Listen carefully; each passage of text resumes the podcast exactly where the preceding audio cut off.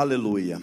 Queridos e amados irmãos, eu gostaria de te convidar nessa noite a abrir a palavra do Senhor, carta do apóstolo Paulo, o capítulo quatro, numa noite que eu acredito ser muito propícia para esta palavra, uma vez que eu quero crer que todos aqui morreram para o mundo e estão vivendo para Cristo. Amém? Glória a Deus. Carta de Paulo aos Efésios, capítulo quatro, apenas dois versículos, apesar que nós vamos nos apropriar de todo o contexto da palavra do Senhor, mas o versículo de número vinte e vinte e um. Amém?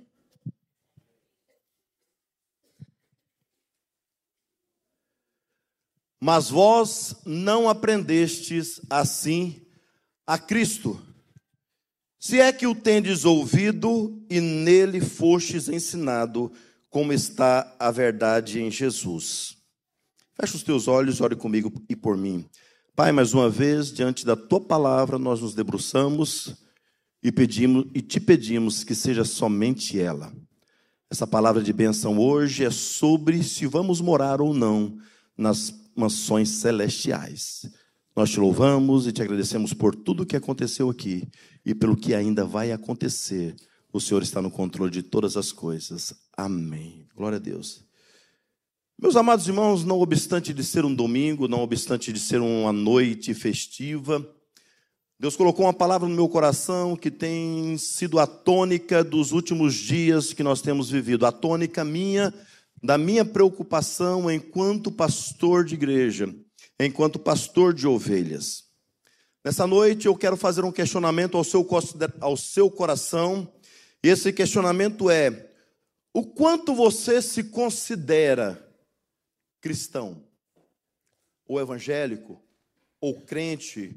A etimologia ou a nomenclatura da palavra não interessa, você entende o sentido do que eu estou perguntando.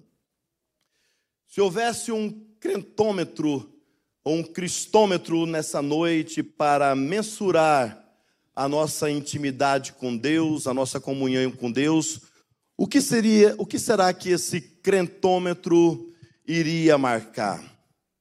Qual o nível de intimidade, qual o nível de comunhão, qual o nível de compromisso, qual o nível de lealdade que nós estamos vivendo com o evangelho do nosso Senhor Jesus Cristo?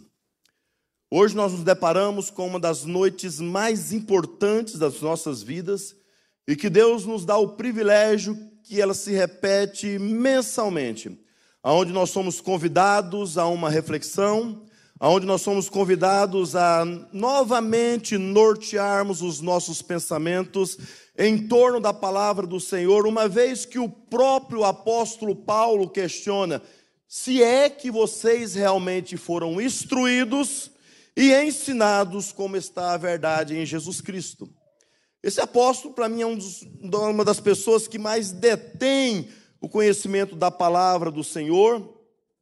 E quando ele escreve a carta aos Efésios, ele não está escrevendo uma carta como ele escreveu aos Coríntios, promovendo correção, chamando o povo ao conserto. Ele, quando ele escreve a carta aos Efésios, ele não está escrevendo uma carta como ele escreveu ao seu, ao seu amigo Filemon, intercedendo a favor de Onésimo, nem como as outras cartas, aonde ele traz alguma questiúncula teológica a fim de entender melhor o evangelho. A carta aos Efésios, meus queridos e amados irmãos, era uma carta onde Paulo ansia que os seus leitores crescessem na fé, na sabedoria, na intimidade e no conhecimento do nosso Senhor Jesus Cristo, no conhecimento e na revelação do Pai de toda glória. A carta aos Efésios é uma carta escrita aproximadamente no ano sessenta e dois depois de Cristo, junto com a carta aos Colossenses e levada por Tíquico. Provavelmente Paulo se encontra agora preso em Roma, está escrevendo uma carta que visa encorajar, que visa motivar, que visa fortalecer os crentes que estavam ali na igreja de Éfeso. E nos primeiros três capítulos ele vai tratar daquilo que Deus fez por nós. Ele vai tratar de justificação, regeneração, adoção. Ele vai tratar a respeito de salvação pela, pela graça. Ele vai tratar a respeito de adoção. Mas do capítulo quatro para frente, ele não vai tratar do que Cristo fez por nós, mas do que nós devemos fazer para Cristo. Haja vista que nós estamos com a nossa salvação em desenvolvimento. E agora aqui no capítulo quatro, meus amados irmãos, respondendo ao chamado, respondendo à nossa salvação, ele começa a estabelecer alguns padrões pela qual a igreja deve andar. Ele começa falando, olha, nós vamos sair do que Cristo fez e vamos entrar naquilo que nós devemos fazer. Nós vamos sair do sacrifício vicário, da obra salvífica, de uma obra tão grande realizada na cruz do Calvário. E uma vez que nós alcançamos a salvação, nós vamos tratar a respeito do nosso procedimento, da nossa vida de viver, e nós podemos separar o capítulo quatro e o capítulo cinco em três partes que são os alicerces da nossa vida cristã. Nós somos chamados, primeiro ponto, para viver uma nova vida em Cristo. A partir do momento que nós levantamos as nossas mãos, aceitamos a Jesus Cristo como único Salvador, fizemos essa confirmação através do batismo, uma confirmação pública, nós somos convidados a abandonar a nossa vida antiga, as velhas práticas, para viver uma nova vida em Cristo. Ponto dois, ele vai nos falar, olha, não é só como viver uma vida nova em Cristo, mas como viver uma vida nova em Cristo através dos seus relacionamentos. É por isso que ele trata do relacionamento conjugal, é por isso que ele trata do relacionamento entre senhor e servos, é por isso que ele trata do relacionamento entre pais e filhos. E depois ele vai nos convidar, a partir do capítulo seis, a nos manter preparado para uma guerra espiritual, em que nos dias nós estamos, a igreja do Senhor está sendo desmistificada a respeito disso, porque tem sido pregado o evangelho farofeiro, que vem e aceita Jesus Cristo, continue da forma como você está, e Deus vai lhe abençoar. Eu quero te dizer uma coisa nessa noite, nessa noite, aonde aquela mesa nos convida a uma reflexão, eu quero te convidar a dizer, e dizer para você, evangelho é uma vida de renúncia. Da renúncia do meu eu, da renúncia das minhas conveniências, da renúncia da vida de prazeres, da renúncia da vida de sedução. E aqui agora no capítulo quatro, ele começa a nos admoestar a viver em unidade, porque se você não vive em unidade, se você não está circunviciado pelo vínculo da paz, alguma coisa está errado com o teu cristianismo. E a partir do versículo vinte e sete, ele vai falar assim, olha, mas vocês não... Apre... A partir do capítulo dezessete, tratando a respeito dos gentios, e, nós...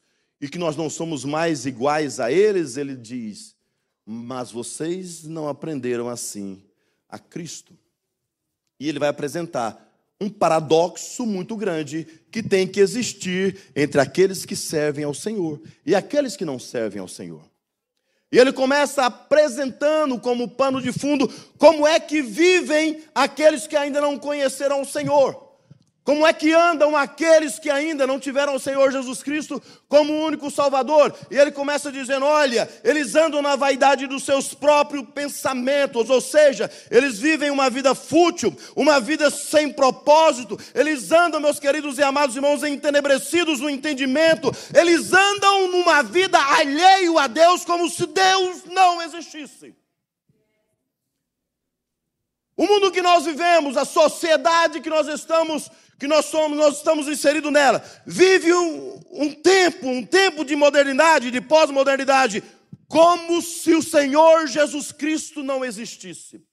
E o pior testemunho que nós verificamos num fato como esse, não é o testemunho dado somente pela sociedade, mas o testemunho dado pela maioria das igrejas que aceitaram a Jesus Cristo, mas vive como se o Senhor Jesus Cristo não fosse o Senhor absoluto da sua vida.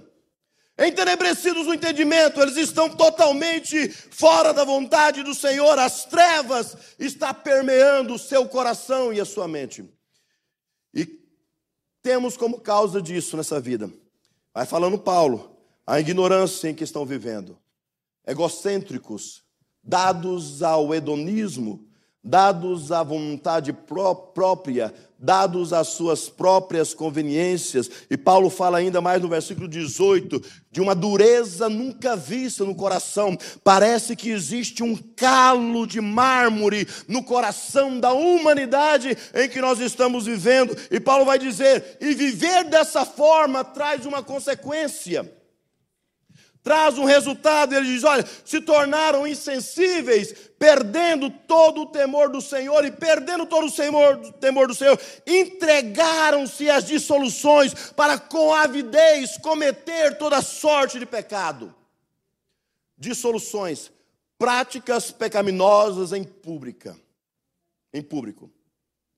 Toda sorte de pecado, cometem pecados com gosto de gás. Como se Deus não estivesse presente na terra, na pessoa do Espírito Santo. Vivem uma vida alheia, pro, vi, pe, praticando todo tipo de impureza, todo tipo de pecado. É agora que Paulo apresenta esse pano de fundo de como anda a sociedade, de como anda a cultura contemporânea, de como anda a situação da humanidade. Ele apresenta o mais, e todos os mais de Paulo, ele entra numa oposição ferrenha àquilo que ele apresentou de antemão. Ele fala assim, olha, mas vocês não aprenderam assim a Cristo, se é que têm ouvidos e fostes instruídos nele. Por que que Paulo redunda nesse assunto? Será? Se é que você foste instruído, e aprender, e, e é ensinado, na verdade, que é o nosso Senhor Jesus Cristo. Paulo está dizendo, olha, não é aprender de Cristo, não é aprender a Cristo, não é ter Cristo como seu companheiro, não é ter um peito que carrega uma cruz, mas é ter um coração que carrega um Cristo lá dentro. É experimentar uma nova vida de forma que Cristo não anda no meu lado, Cristo não anda na frente, Cristo anda dentro de mim. E à medida que eu vou experimentando essa nova vida, eu começo a desenvolver os frutos do Espírito, que é o caráter de Cristo sendo formado em mim. Paulo vai falando, olha, vocês precisam entender isso. Porque nós vivemos um tempo de falácias onde as pessoas dizem, eu sirvo ao Senhor, e Paulo fala assim, mas vocês foram realmente instruídos em Cristo? Vocês foram realmente ensinados em Cristo? E Paulo vai explicar o processo como se dá isso. Você se despoja do velho homem, você se veste do novo homem e vai começando a se renovar pelo Espírito Santo.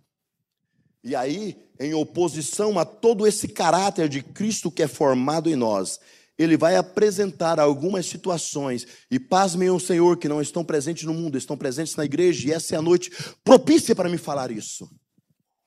Porque vocês morreram para o mundo. Nós morremos para o mundo. Nós temos uma nova vida. E ele fala assim, olha, aquele que mentia, não minta mais. Um dos piores testemunhos, uma das piores propagandas que a igreja tem para o mundo é o falso crente, aquele que está aqui dentro, que diz que aceitou a Jesus Cristo, mas lá no mundo ele se porta como um mundano. Nas reuniões de amiguinhos ele fala coisas que não devia, ele sai dos seus lábios palavras frívolas e que um dia haverá de dar conta diante do Senhor. E Paulo não mensura pecadinho, pecado ou pecadão. Ele está dizendo, aquele que mentia, estou chegando em dez minutos, está trinta minutos mais longe. Já viu aquela expressão assim? Não, nós estamos em oração por você. Quantas vezes dobramos o joelho e realmente nós oramos?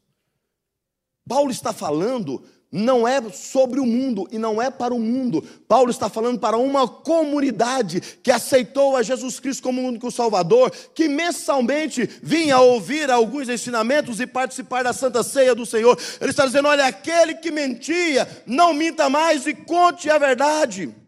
Você sabe por quê? Porque quando nós descemos das águas batismais, nós fomos gerados na verdade, que é o nosso Senhor Jesus Cristo. É incompatível dizermos que servimos ao Senhor e continuamos mentindo, deixai a mentira de lado e fale a verdade cada um com o seu próximo, porque nós somos membros uns dos outros. Ireis, irai-vos, ireis é do verbo ir, né? Irai-vos e não pequeis, e não se ponha o sol sobre a vossa ira.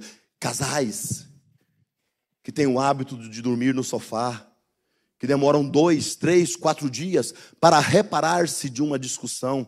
A palavra do Senhor está falando assim, ó, irá você pode, mas não peque, não deixe o sol se pôr sobre a vossa ira.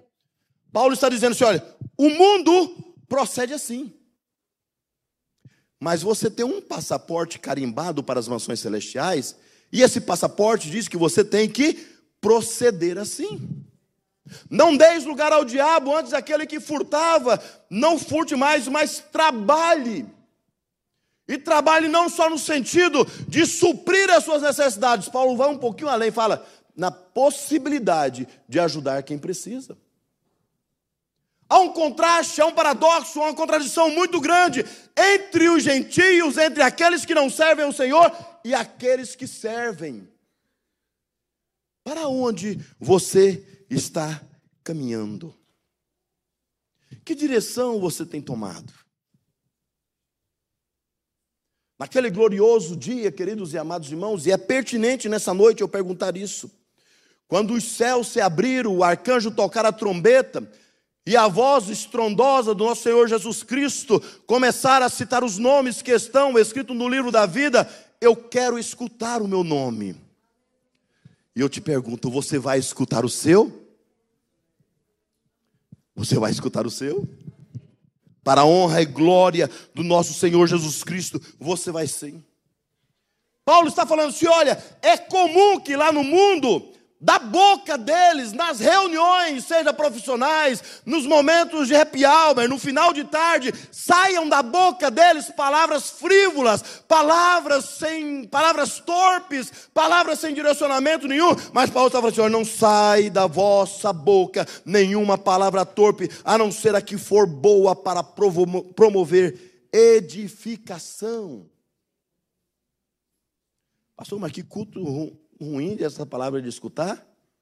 Você quer saber por quê? Porque Jesus Cristo está às portas. Jesus Cristo está às portas. Ele vai vir buscar uma igreja triunfante, uma igreja lavada, uma igreja remida no sangue do Cordeiro. E nós não podemos, como os gentios, viver alheio à sua vontade. O que sai da nossa boca quando nós estamos no trabalho, o que sai da nossa boca quando nós estamos nos carros, o que sai da nossa boca quando nós estamos na casa, porque a mesma boca que vem aqui e permite os braços se levantarem para glorificar ao Senhor, não pode ser instrumento de maldição, não pode ser instrumento de palavras torpes, não pode ser instrumento de palavras frívolas. Deus quer uma boca santificada para glorificar e exaltar o nome dEle. O que mais, Paulo? Por que você está tão pegando pesado com a gente, Paulo? Porque eu estou preocupado em apresentar a Cristo uma noiva santa, pura, imaculada e sem ruga.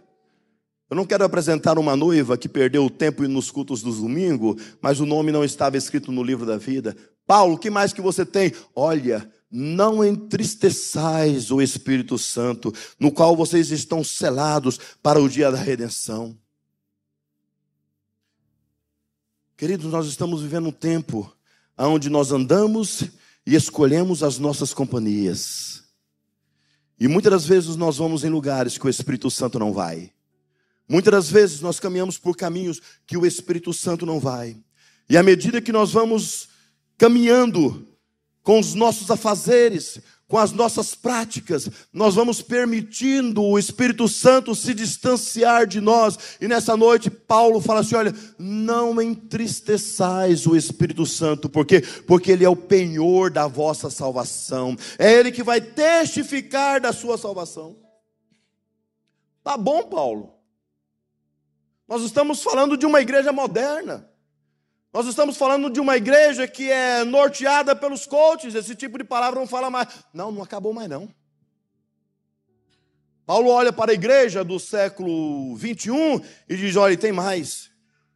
Toda amargura, toda ira, toda cólera, toda gritaria, toda blasfêmia, toda malícia, sejam tirados diante de vós. Queridos e amados irmãos, o que tem preenchido o espaço do teu coração?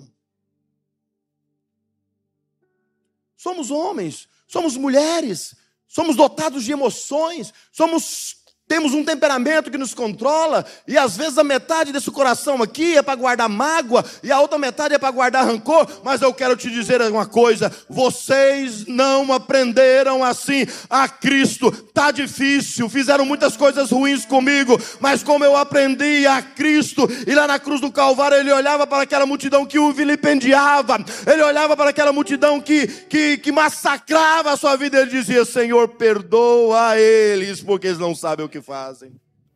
Queridos e amados irmãos, essa é a noite de você rasgar o seu coração e dizer: Senhor, me perdoa, porque quantos ressentimentos eu tenho guardado, quantas mágoas eu tenho guardado, quantos espíritos de confusão eu tenho guardado no meu coração. Mas nessa noite, ó Deus, eu não quero perder o meu tempo ocupando o banco de igrejas, eu quero ter convicção da minha salvação. Antes, sede uns com os outros benignos, misericordiosos, perdoando-vos uns aos outros, como Cristo, vosso Deus, como também Deus vos perdoou em Cristo. E Paulo, tu gosta de complicar as coisas. Por que não terminou esse capítulo todinho tão bonito nessa vírgula? E em vez da vírgula, colocar um ponto final. Ele poderia só ter falado assim: perdoando-vos uns aos outros. Mas ele colocou uma referência.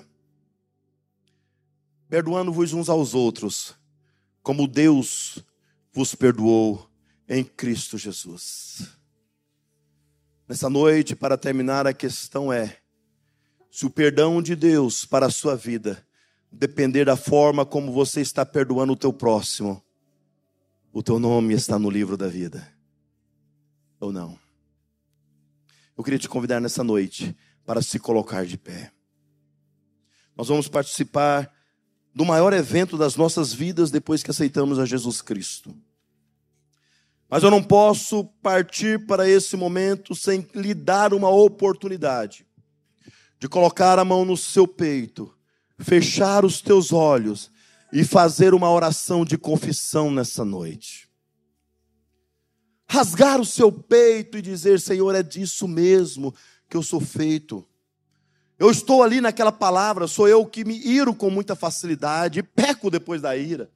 Eu estou naquela palavra ali porque às vezes eu minto, às vezes eu não falo a verdade. Senhor, eu quero perder tudo nesse mundo, mas eu não quero perder a minha salvação. Eu quero perder os prazeres desse mundo, mas eu não quero perder a chance de ter o meu nome sendo lido no livro da vida. Nessa noite, feche os teus olhos, faça uma oração de confissão por você, eu vou fazer por mim. Talvez nessa noite, meus queridos e amados irmãos, seja a noite da sua redenção. Talvez nessa noite seja a noite da renovação da sua aliança com Deus, para que Deus possa mudar a história da sua vida. Ele só está precisando de um passo seu. Aquilo que está lá na igreja de Laodiceia, no capítulo três de Apocalipse, eu estou à porta e bato. Ele não está falando para o mundo, ele está falando para alguém que conhece ele. E se você abrir, eu vou entrar. Eu vou cear com você e você vai cear comigo.